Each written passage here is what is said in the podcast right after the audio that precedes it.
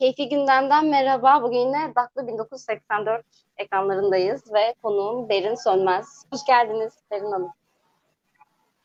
Merhaba, hoş bulduk. Bugün aslında uzun zamandır tartışmakta olduğumuz bir konuyu konuşacağız. Çocuktan gelin olur mu diyeceğiz. Yani çok uzun zamandır bu erken evlilikleri, tırnak içinde erken evlilik mağdurlarını konuşuyoruz ve son infaz yasasından sonra da aslında bu insanların da çocuk istismarcıların da çıkarılacağına dair pek çok söylenti olmuştu ve bu doğru olmadı, yani çıkmadılar ama halen de bir baskı var, halen aslında cezaevlerinden çıkmak üzere bekliyor bu insanlar. Berrin Sönmez'de de bu konuyu konuşacağız. Öncelikle Berrin abla, nedir durum sence? Çıkacaklar mı? Ne olacak yani? Valla çok ciddi bir şekilde hazırlandıklarını görüyoruz. Bu sefer daha güçlü geldiklerini görüyoruz. Kararlı daha doğrusu. Siyaset, AK Parti iktidar, Cumhur İttifakı erken evlilik adı altındaki çocuk istismarı suçlularını bir de onlara mağdur diyerek onları çıkarmak niyetindeler. Gazete Duvar'da bir haber vardı yakın günlerde. Önemli açıklamalar, kulis bilgileri veriyordu daha doğrusu. Bu kulis bilgilerine göre AK Parti iktidarı artık bu sefer çocuk istismarı suçlularını affetmek için muhalefetle mutabakat aramaktan vazgeçecekmiş.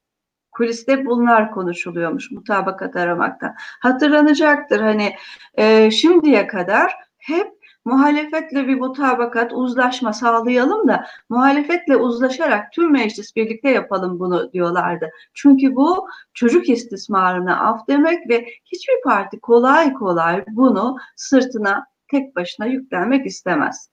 AK Parti iktidarı Cumhur İttifakı oylarıyla kabul edilebilecek bir şeydi ama yok, mutlaka muhalefetle uzlaşma istiyorlardı ve muhalefet uzlaşmaya yanaşmıyordu. Toplumsal muhalefet kesinlikle aşırı tepkiliydi bu konuda. Hiçbir şekilde affedilmesi söz konusu olamaz, çocuk istismarının affı olamaz diyen kadın örgütlere son derece kararlı bir şekilde itiraz ediyorlardı. Dolayısıyla getiremediler şimdiye kadar. Yapamadılar, çok istediler ve bu çok istediklerini de şundan öğreniyoruz aslında. Adalet ve Kalkınma Partisi Van Milletvekili, aynı zamanda Grup Başkan Vekili, soyadı Gülçer olan vekil, şu anda ismi hatırıma gelmedi. Twitter paylaşımlarında işte bir üzüntü beyan ediyordu. Şöyle dedi, biz infaz paketinde bu konuyu da ele almak, bu konuyu da geçirmek istedik ama yetişemedi. Bazı sebeplerden dolayı yetişemedi diye bir özür beyanında bulundu Twitter'da. Böyle bir saçma durumla karşı karşıyayız ki bir yandan iktidar bize nereden çıkardınız canım bunu, böyle bir şey yok, infaz paketinde diyorlardı ama aradan birkaç hafta geçtikten sonra bir Van milletvekili ve grup başkan vekili olan AKP'li biz bunların için çok çalıştık ama bazı sebeplerden dolayı yetişemedi gibi bir laf ediyor. Ama bir başka tweetinde de, takip eden tweetinde de bayramdan sonra bir bayram müjdesi vermek isterdim ama bayramdan sonra meclis açıldığında ilk olarak bu konuyu ilk ele alacağımız konulardan birisi bu olacak şeklinde mesajlar yazdı. Şimdi buna baktığımızda bir de az önce bahsettiğim o kulis bilgisini birleştirdiğimizde uzlaşma aramaktan vazgeçip kararlı bir şekilde bunu getirmek istiyorlar. İstersen öncelikle bir bu getirmek istedikleri ne, ona bir bakalım değil mi? Evet. Şimdi ben de onu soracaktım. Tam olarak kim çıkarmak istiyorlar hapisten? Yani yapmak istedikleri şey ne aslında şu anda? TCK'nın 103. maddesinde düzenlenmiş olan bir suça af getirmek istiyorlar. TCK 103. madde 15 yaş altı çocuklarla, 15 yaşını tamamlamamış çocuklara karşı her türlü cinsel davranışa ilişkin suçun cezasını düzenleyen bir madde. TCK 103, 15 yaş altı. 15 yaşını tamamlamış olsa bile hareketin hukuki anlamını ve sonuçlarını kavramaktan uzak, kavrama kabiliyeti gelişmemiş çocukları da buna dahil ediyor. Yani buradan ne anlıyoruz biz? 15 yaş altındaki çocuklar normal olarak herhangi bir cinsel davranışın hukuki anlamını kavrama yeteneğine sahip değil. Böyle eylemlerin sonuçlarını kavrama, değerlendirme yeteneğine de sahip değil. TCK 103 bu nedenle 15 yaş altındaki çocuklara yönelik her türlü cinsel eylemi suç olarak kabul ediyor. Ama dediğim gibi işte zihinsel engellilik veya farklı nedenlerle 15 yaşından büyük olsa bile bu anlam ve sonuçları kavrama yeteneği gelişmemiş olan çocuklara yönelik cinsel davranışlarda bu madde kapsamında cezalandırılıyor. Şimdi evet, 15 yaş altı, 12, 13, 14, 15 yani bu çocuk, tamamen çocuk. Ve hukuki anlamını kavramaması demek rızasının olmaması demek. Çocuğun rızası sorgulanamaz. Çünkü o bu davranışın hukuki anlamını kavrama yeteneğine ulaşmamıştır henüz. Ama bir bakıyoruz ki devlet yıllardır, 4 yılı da geçti aslında. 4,5 yıldır diyelim. Sürekli bunlara af getirmek için 2016 Kasım'ında denediler ilk olarak. 4,5 yıldır sürekli gündemde tutarak o cinsel davranışın hukuki anlamını ve sonuçlarını kavrama yeteneğine ulaşmamış çocuklara yönelik cinsel eylemleri evlilik adı altında affetmeye çalışıyor. Böyle bir devlet, böyle bir siyasetimiz var. Ya utanç verici bir şey. Çocuk istismarıdır bu. Çocuk istismarı, çocuğun cinsel istismarı. Sadece cinsel istismarla mı kalıyor?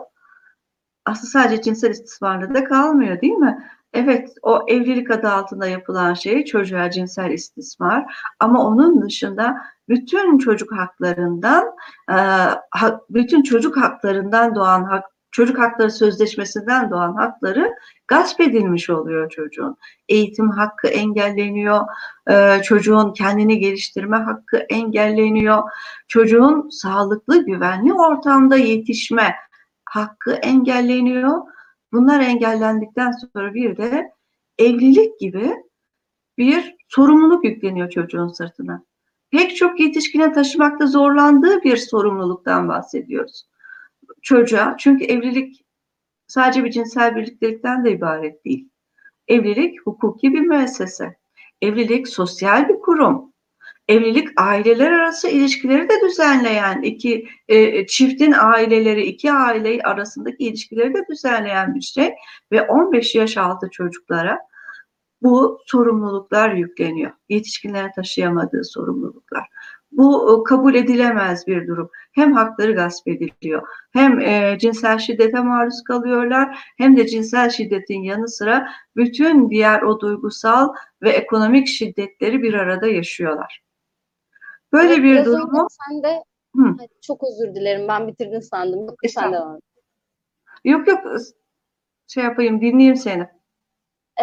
Toplumsal muhalefetten bahsettik. Toplumsal muhalefetin buna asla izin vermeyeceğinden bahsettik. Ama bir de benim karşıma bu aralar şu çok çıkıyor Berrin abla. Yani her haberimizin, bununla ilgili her haberin altında, her yazının altında ben özellikle dikkat ediyorum. Bunun mağduru olduğunu söyleyen insanlar, bu işte yasaların evlilik kurumunu yıktığını söyleyen insanlar türemiş durumda. Yani ya da kadınlar böyle ara ara çıkıp işte benim kocam hapiste, ben işte severek evlendim diyen kadınlar çıkıyor. Yani böyle de bir durum var aslında. Bir nevi onlar da baskı kuruyor AKP iktidarına. Tabii ki. Aslında şöyle bir durum var. Gelenekleri ileri sürüyorlar. Bir de çoğunlukla romanları ileri sürüyorlar. Sadece romanlardan ibaret değil. Roman nüfusu bu ülkede 5 milyon. Yani bu yaşlarda evlenmiş çocuk sayısı kaç olabilir ki ona göre? Ama tutuyorlar, son derece yüksek rakamlardan bahsediyorlar sosyal medyada. En son 31 rakamını gördüm ya. 30 bin mağdur var şeklinde rakamlar gördüm, aileleriyle birlikte 30 bin diye. Ama bir bakıyoruz ki Özlem Zengin burada 264 rakamından söz etti. Hemen infaz paketinin kabul edildiği günlerin ertesinde bir hafta sonu programında televizyonda 264 nikahlı, yani evlendikten sonra çocuğun yaşı yeterli seviyeye geldikten sonra resmi nikah kıymış olanlar, ki o zaman o çocuğun çocukları olmuş durumda zaten. 264 kişiden bahsediyor. Bu nedenle hapiste yatan ve henüz nikahlı olmayan da toplamda 300 kişi olduklarını söylüyor. Yani bir 35-36 kişi de henüz nikahlı olmadığı halde hapiste, bu erken evlilik adı altındaki çocuk istismarı suçundan. Böyle bir durumda bakıyoruz ki hiç de bu rakamlara uymayan çok ciddi tepkiler çıkıyor karşımıza. Çok ciddi tepkiler çıkıyor, çok sayıda tepki çıkıyor. İşte kadın hareketinin eylemlerine de tepkiler gösteriliyor vesaire. Burada acayip bir durum var. Yani sosyal gerçeklikle örtüşmeyen abartılı tepkilerden söz etmek lazım. Sosyal gerçeklikle örtüşmeyen abartılı tepkiler, bunlar organize görünüyor bana. Tamam, örgütlenmek suç değildir, organize olabilirler ama belli bir amaca da yönelikler. Nedir bu amaç? Aslında medeni kanunun delinmesi. Zaten tepki gösterenlerin diğer paylaşımlarına, şunlara bunlara baktığımızda veya onları destekleyen siyasal gruplara, örgütlere, vakıflara baktığımızda medeni kanundaki evlilik yaşından rahatsız olduklarını görüyoruz. Medeni kanunda evlilik yaşı 18. Kesinlikle 18-6 istisna kurallarının uygulanmaması Çocuk Hakları Sözleşmesi'nin gereği. Türkiye'nin imzaladığı Çocuk Hakları Sözleşmesi ve bu sözleşmenin gereği olan o 18 yaş altına istisna getirmemek işini Türkiye imzasına rağmen hala gerçekleştirmedi. 17 ve 16 yaşa, işte birisine veli vasi izniyle, birisine 16 yaşa da hakim kararıyla bazı hallerde resmi nikah kıyma hakkı tanıdı. 16-17 yaşına bunu yapıyorsunuz. Tamam, yasada da var bu. 16'nın altına 15, 14, 13, 12 yaşlarına bunları nasıl indirmek istersiniz ve bunu nasıl olur da aile kurumunun güçlenmesiyle ilişkilendirirsiniz? Yani siz ehliyet alma hakkı tanımadığınız bir çocuğa aile gibi hukuki, sosyal ve kişisel sorumlulukları yüklüyorsunuz. Normalde ehliyet vermiyorsunuz ona. Gidip banka hesabı açamıyor bu çocuk. Kendisine ailesinden kalan para olsa bunu kullanamıyor. Vasisi kullanıyor. Ama sen evleneceksin. O evliliğin sorumluluğunu, hukuki sorumluluğunu yerine getireceksin. Sosyal sorumlulukları yerine getireceksin. Eş ilişkilerini, ikili ilişkileri tam mantıklı bir yetişkin gibi düşünüp yerine getireceksin diyorlar. Ama paranı kullanamazsın. Ama araba da kullanamazsın sen diyorlar. Böyle bir mantıksız, tutarsız bir şeydi. Aileyi 12, 13, 14, 15 yaşındaki çocukların sırtına yüklüyorlarsa zaten o aileden de hayır gelmiyor. Gördüklerimiz bunlar. Ama tepki gösteriyorlar. Biz severek evlendik. Çocuktur. Çocuktur yapar. Yetişkinin bunu önlemesi gerekir. Çocuk cinsel ilişkilerinde, cinsel davranışların sonuçlarını da yasanın belirttiği gibi anlama yeteneği tam olarak gelişmemiş bireydir. Çocuk bunu isteyebilir, flört de edebilir veya zorla ya da üzerinde kurulan duygusal baskıyla, psikolojik şiddetle de olabilir bu. Yetişkinlerin davranışları çocuğu baskılamış olabilir, yönlendirmiş olabilir. Bunların hepsi çocuğun kendisinin severek evlendim demesini gerçekçi kılmaz. Kesinlikle bu gerçekçi kılınamaz. Çocuktur, yapar, yetişkindir, önler dememiz gerekiyor. Burada hapiste olan yetişkinler suçlu tabii ki. Tabii ki suçlu oldukları için hapisteler ve onlara herhangi bir şekilde af getirmek, bu suça cezasızlık getirmek demek oluyor. O çocuklara sorduğumuz zaman, aslında kendileri de sormadan bile söylüyorlar, sosyal medyada görüyoruz hep, kendi çocuğunu, kendi kızını kendisi gibi 13 yaşında evlendirmeyeceğini söylüyor çocuklar. O zaman çocuk olarak evlenmiş, şimdi yetişkin olan kadınlar kendi çocuklarını kendisinin evlendiği yaşta evlendirmeyeceğini söylüyorlar. Bu son derece önemli. O insanlar o nedenle suçlu, cezalı, cezaevinde zaten. Öyle de olmak zorunda, çünkü cezasızlık bu suçun yaygınlaşmasına yol açıyor. Evet. Evet, aslında biraz önce söylediğin şeyde gizli tüm bu evlilik, erken evliliklerin savunulması. Flörtten çok korkuyorlar. Ben evet, bundan bir yıl kadar önce aile meclisleri adı altında böyle bir kurumun temsilcisiyle konuştum. O zamana kadar da nasıl bir haber yapacağımı tam bilmiyorum. Yani 8 Mart'ta bu insanlar bir caminin önünde basın açıklaması yapacaklarmış. Basın açıklamasına akit yazarı Abdurrahman Dilipak da gelecekmiş. Konuşma yapacakmış. Zaten en önde savunanlardan biri kendisi. Adam böyle konuşuyor. İsmimin de Büşra olması ona ilginç bir güven verdi anladığım kadarıyla. Böyle İslami bir çağrışım yaptı. Anlatıyor bana ve adam şunu söyledi. Biz af gelsin istemiyoruz.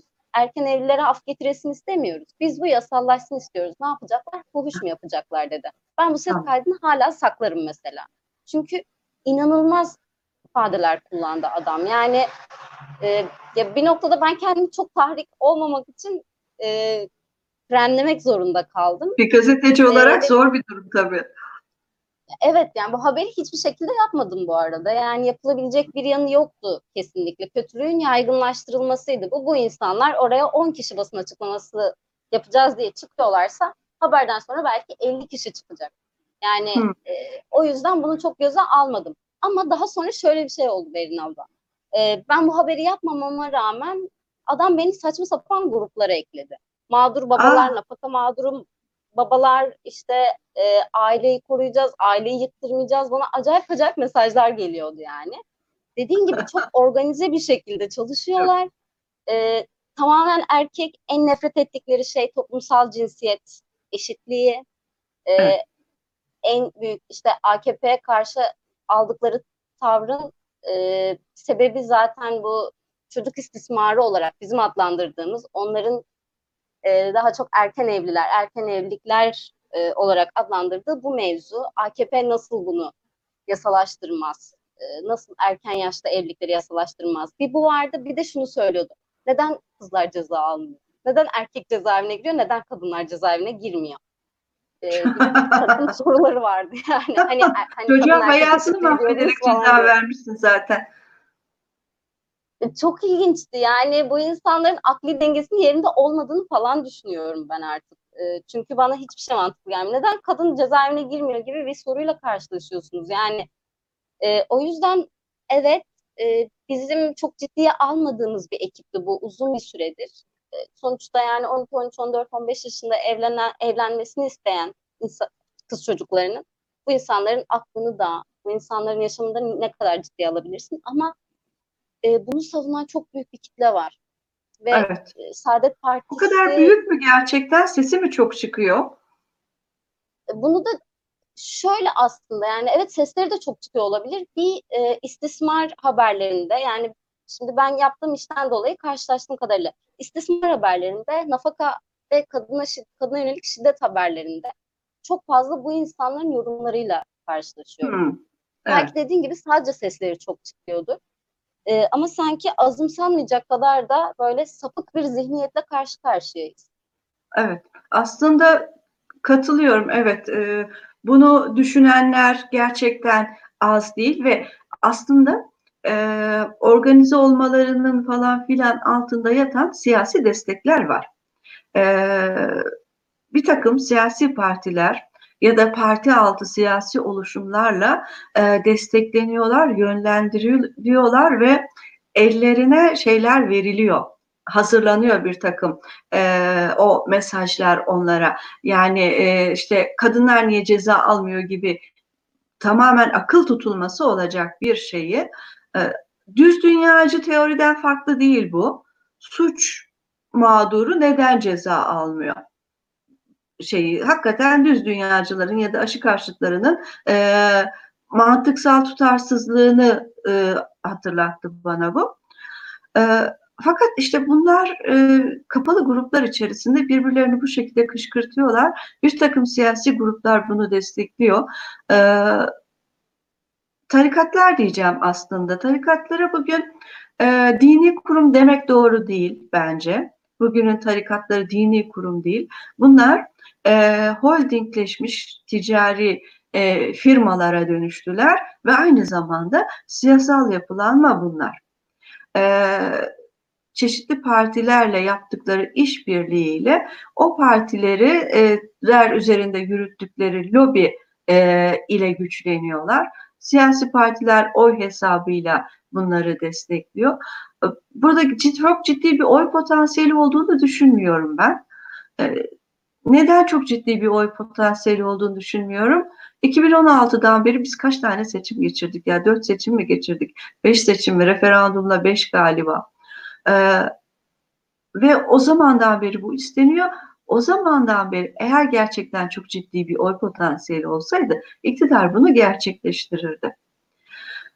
Bugün de çok ciddi şekilde geliyorlar. Evet, mecliste hazırlıkları var. Sosyal medyada bu şeyleri var. Sayıları abartarak veriyorlar. Ve medeni kanuna karşılar. Kız çocuklarının çocuk yaşta evlendirilmesinin yasallaştırılmasını istiyorlar. Yani ülkede bir sosyolojik dönüşüm istiyorlar. Bizim ülkemizde yaygın olarak kişiler dindar olsun, seküler olsun, çocukların çocuk haklarına bağlı olarak yetişmesini, çocuk haklarından faydalanarak yetişmesini isteyen çok geniş bir kesim var bizim ülkemizde. Ama buna rağmen bunlar büyük bir güç gibi görünerek iktidarı etkiliyorlar.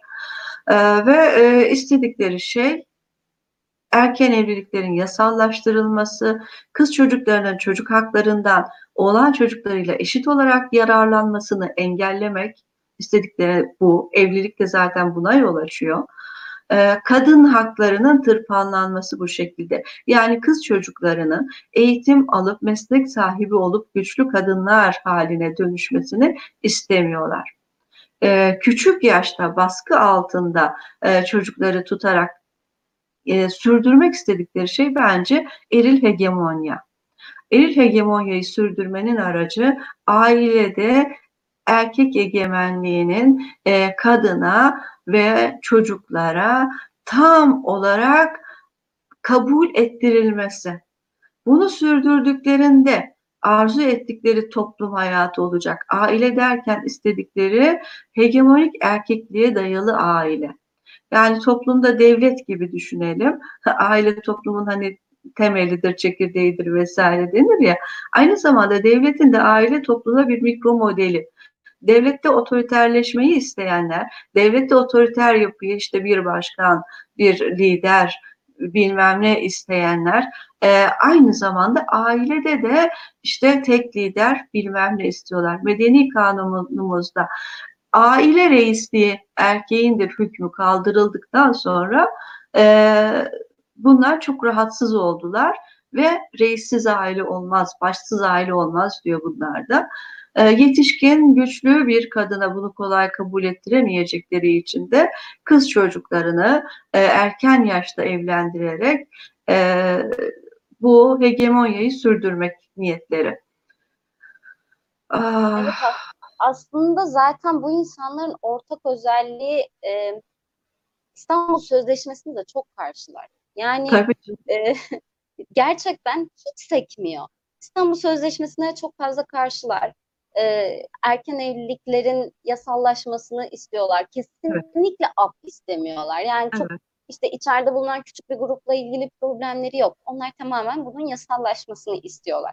Yani buradaki mevzu senin dediğin gibi erkek hegemonyayı güçlendirmek. Kadının mahrem alanda da şiddete uğramasını tamamen mahremiyet olarak üstüne örtmek bu şiddetin ve tabii. Kadının da işte devletin veya herhangi bir mekanizmanın buna müdahale etmesini engellemek istiyorlar. Yani İstanbul Sözleşmesi'ne karşı olmalarını da ben başka bir amaç güttüklerini zannetmiyorum.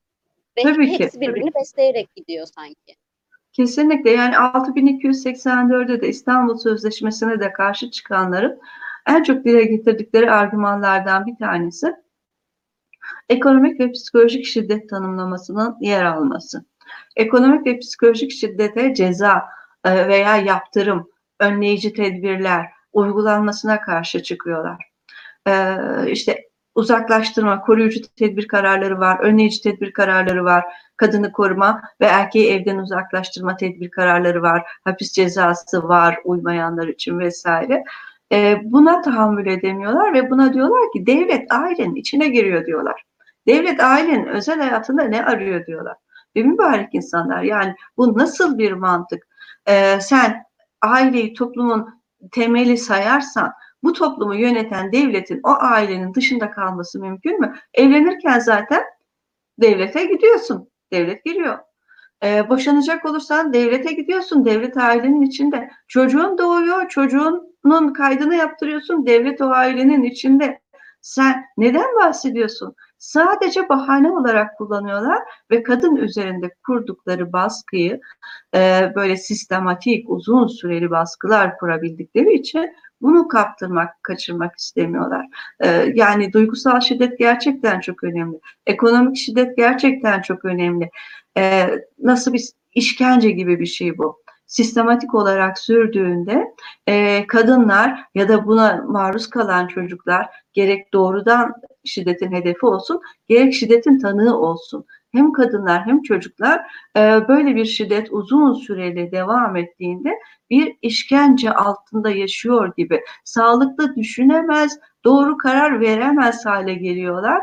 İşte kadınları ve çocukları tam olarak sağlıklı düşünemez, kendi haklarını koruyamaz halde tutmak için bu erken evlilikleri istiyorlar. 6284'e ve İstanbul Sözleşmesi'ne bu nedenle karşılar. İstedikleri şey ortaçağ tarım toplumunun Arap kültüründe yaşayan bir toplum olsun.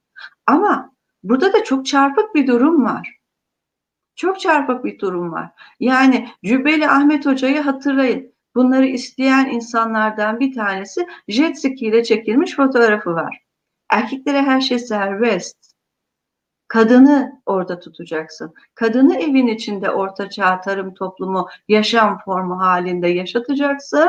Ama erkek dışarıda. Bütün kamusal alan erkeğin özgürce yararlanabildiği bir alan olacak. İstedikleri böyle çarpık bir düzen. İnsana, insan haklarına, kadın haklarına tamamen karşılar. Onlar insanı human olarak algılıyorlar. Adem olarak algılıyorlar sadece. Sadece kendileri için. Allah Kur'an'da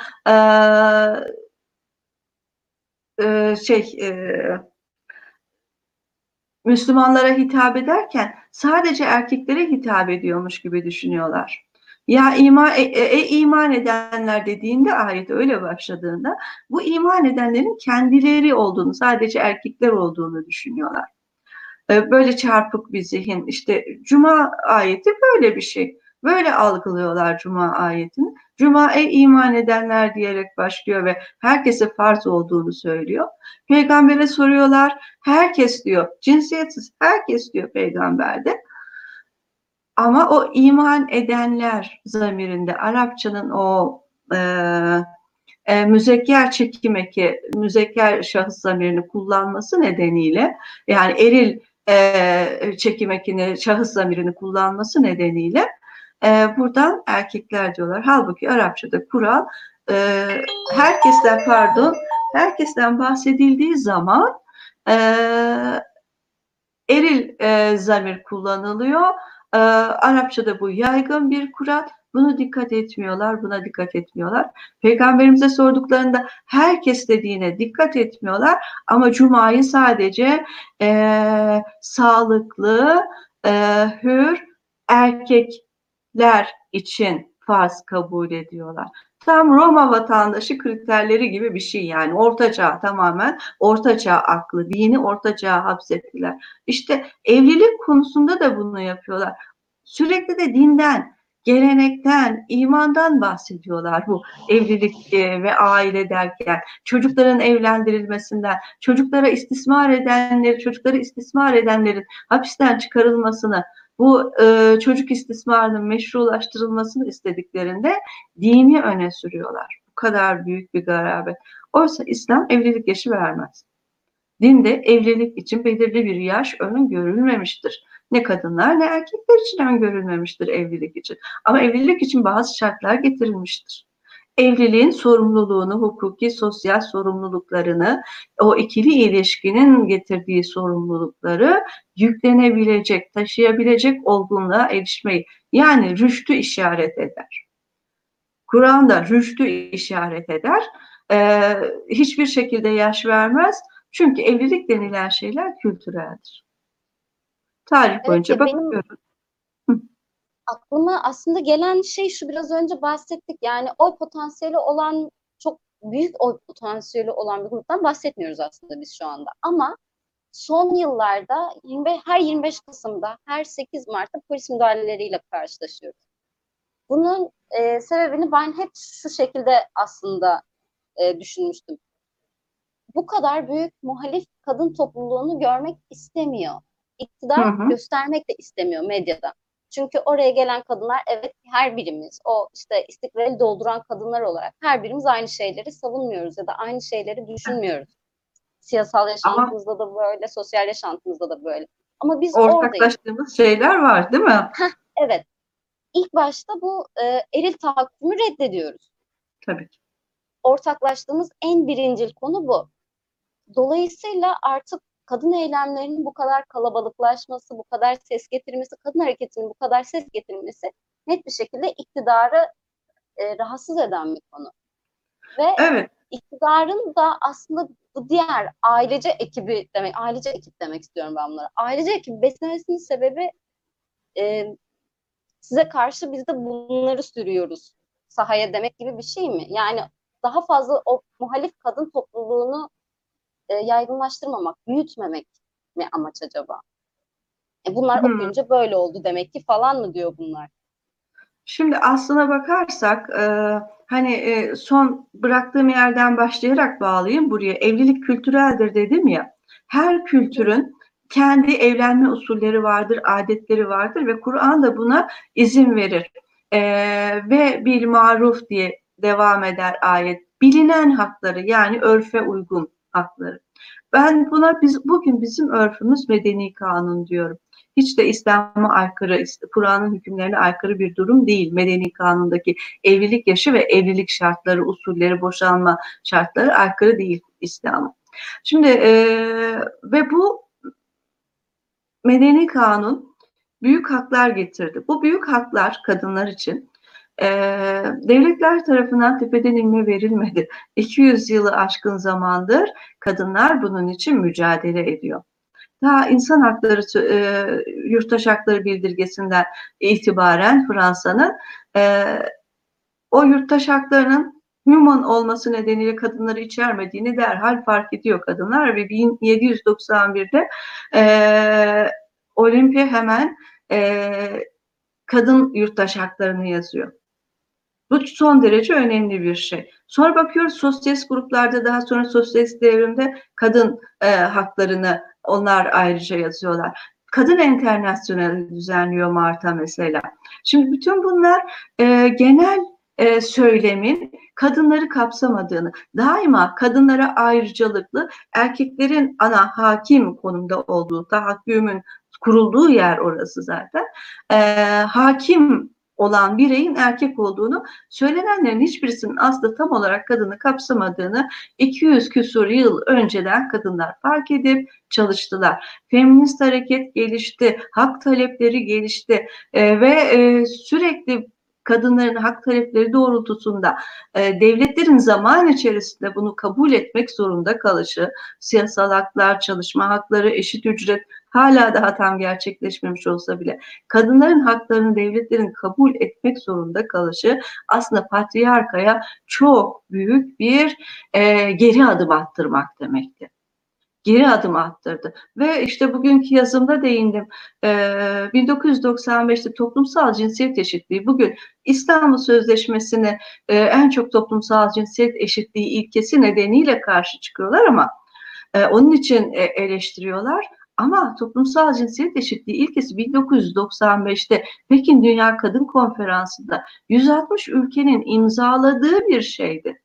Deklarasyonu imzaladılar, eylem planı hazırladılar orada ve kısa süre içerisinde 160 ülke kendi topraklarında, kendi ülkelerinde eşitliği korumak için gerekli düzenlemeleri yapacaklarını taahhüt ettiler 95'te. Yani bütün insan hakları, o ilk insan hakları şeylerinden 200 yıl sonra, 1791'den düşün 1995'e, 200 yıl sonra nihayet cinsiyet eşitliği ilkesini, kadınların bu haklardan eşit yararlanması gerektiğini dünya ülkeleri kabul ettiler. Ama uygulayan oldu mu? Olmadı. Fakat yine de bu patriarkaya çok büyük bir geri adım attırmak demekti. Düşün, siyasal hakları, işte Amerika'da siyasal hakların verildiğinde erkeklerin yanında kadınların da siyasal haklar istemesi çok garip gelmişti ve o siyahi Afrikalı Amerikalılara karşı yapılan ayrımcılıkları bir düşünün, kölelik düzenini, şu bu, ona rağmen siyahi erkeklere beyaz kadınlardan daha önce siyasal haklar verildi. Yani erkek olmak böyle bir şey kafalarında. Beyaz kadınlara daha sonra verdiler. Bütün o kölelik düzeni, bütün ırkçılık düşüncelerine rağmen siyah erkek gene de erkek olduğu için orada siyasal hakları kadınlardan daha önce kazandı. Bu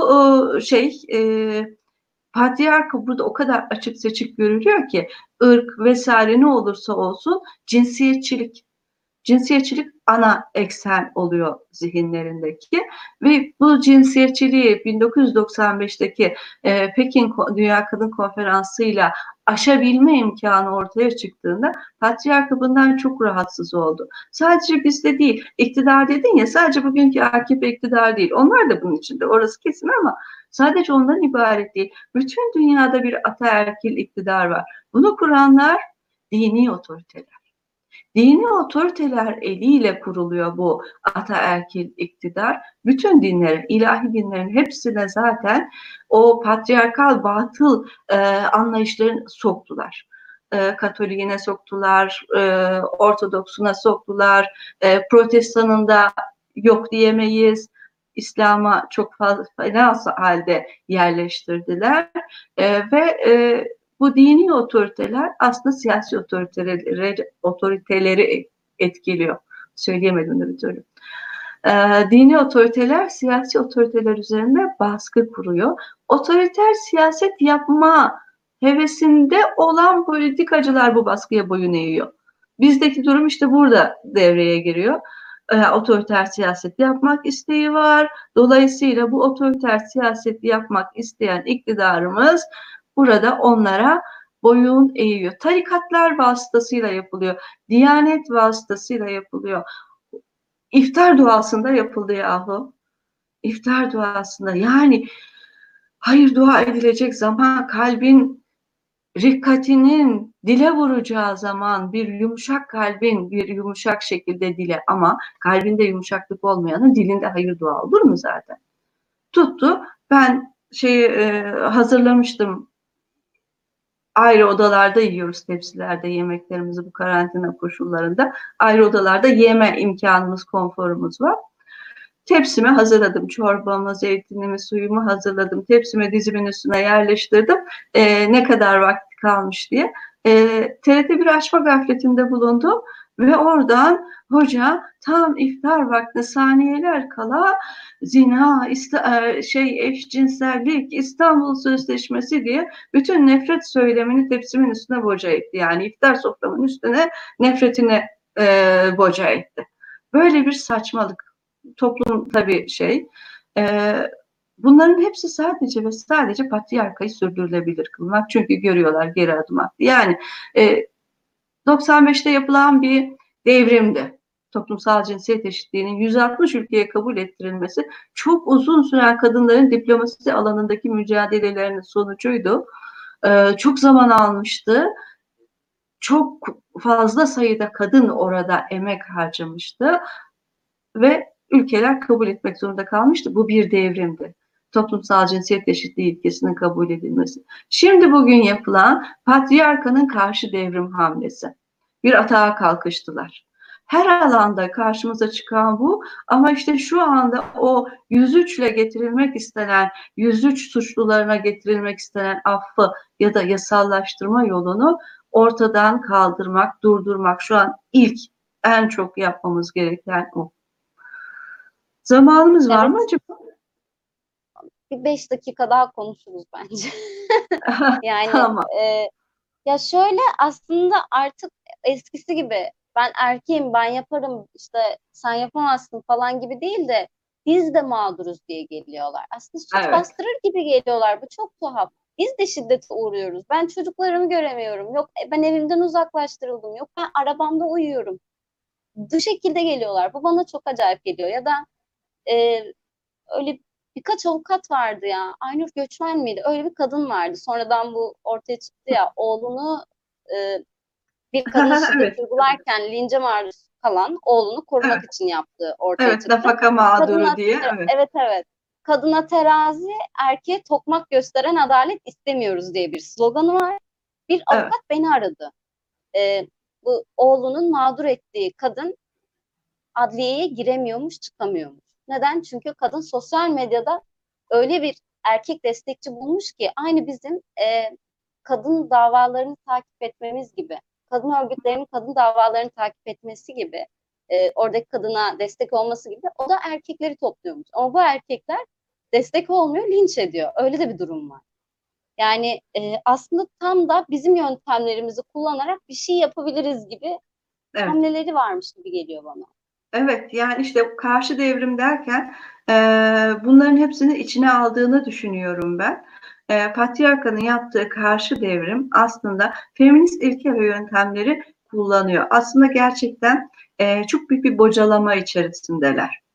Fakat işte otoriter siyaset eğilimleri bizde ve bütün dünyada yaygınlaştığı için bunlar oradan da güç bulabiliyorlar.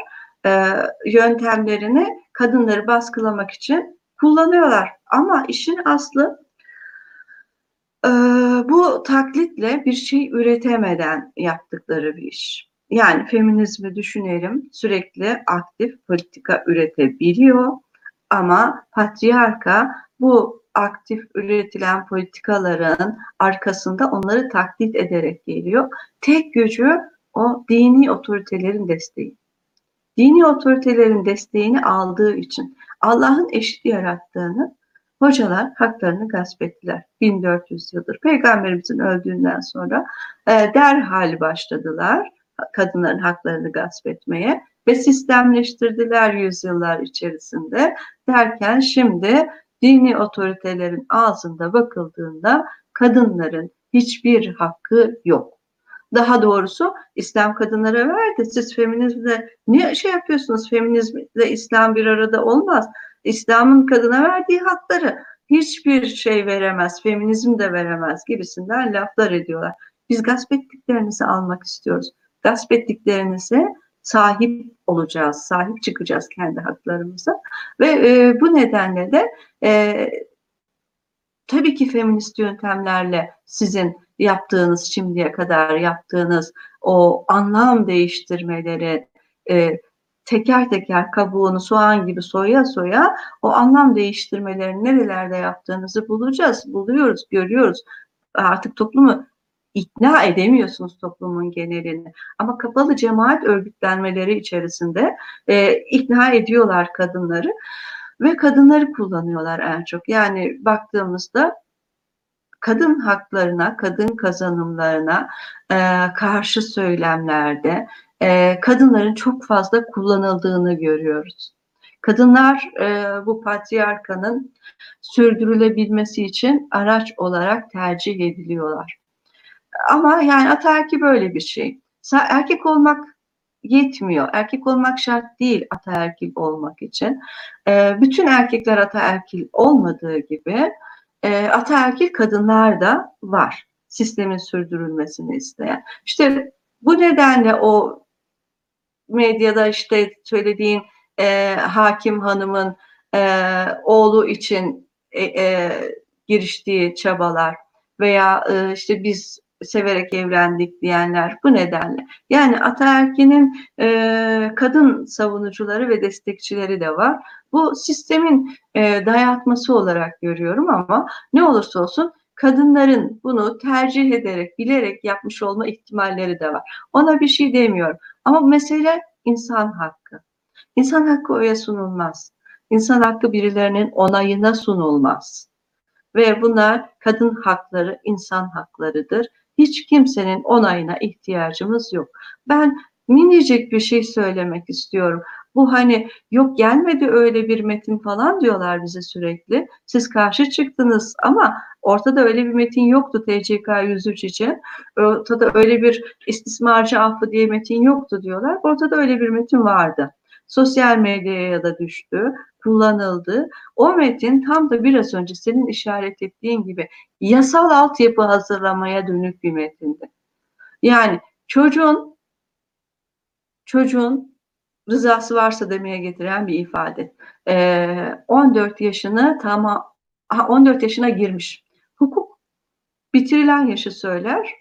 Ama burada 14 yaşına girmiş ifadesi. Hukuku dolanarak 13 yaşındakilerin evliliğinden bahsediyor. En fazla 15 yaş fark olmasından bahsediyor. 13 yaşındaki bir çocukla 28 yaşındaki bir yetişkin erkeğin evliliğinde o erkeğin istismarcı sayılmasına itiraz ediyor yani. O istismarcı sayılmasın diyor. Bu durum bu sadece evlilik kılıfıyla yapılanı da değil. Bütün çocuğa yönelik cinsel suçları nikah şartına bağlayıp cezasız kılmak yani meşrulaştırmak sonucunu getirecek. Aynı zamanda evlilik yaşını 18'den 13'e indirecek.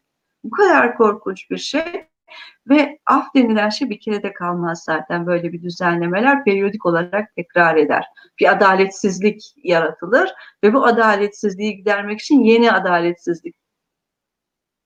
Evet Berrin abla yani bu konu uzarda uzar aslında çünkü üzerine konuşulacak bir sürü şey var bunun. Zaten başta yani bütün program boyunca belirttiğimiz gibi kadın nefretleri, işte patriarkanın bu anlamda güç kazanmaya çalışması, son yıllarda feminizm nefretlerinin artması ki ben bunu biraz İslami feminizm hareketinden dolayı da olabileceğini düşünüyorum. Çünkü onların mahallesindeki kadınlar da ellerinden gidiyor ve aslında bu şu anlamda da çok tehlikeli. İslam'da yüzyıllardır cinsiyetçi, eril söylemleri kim biliyor? Bu kadınlar biliyor ve bu kadınlar karşı çıkabilir. Uzak mahalledeki kadın zaten bunu bilmez. O yüzden biraz daha kuyruk acısıyla hareket ediyorlar ve gerçekten yaralı hayvana benziyorlar bunu yaparken de. Ne yapacaklarını bilmiyorlar. Feministleri taklit ederek bir şey yapmaya çalışıyorlar. Ağzına sağlık. Çok güzel konuştun. Çok dolu dolu bir program oldu. Ay, ben teşekkür ederim. Keyifli oldu hem seni görmek hem bu konuları dile getirmek, konuşmak. Yani bayramdan sonra önümüze gelecek olan da bu 15 yaş farkını falan içerecek olan yasal zemin oluşturmak niyetindeki bir metin olabilir. Buna yani toplum olarak çok hazır olmalı ve tepki göstermeliyiz. Çok teşekkür ederim. Çok sağ olun. Ben teşekkür ediyorum. İyi akşamlar. İyi akşamlar.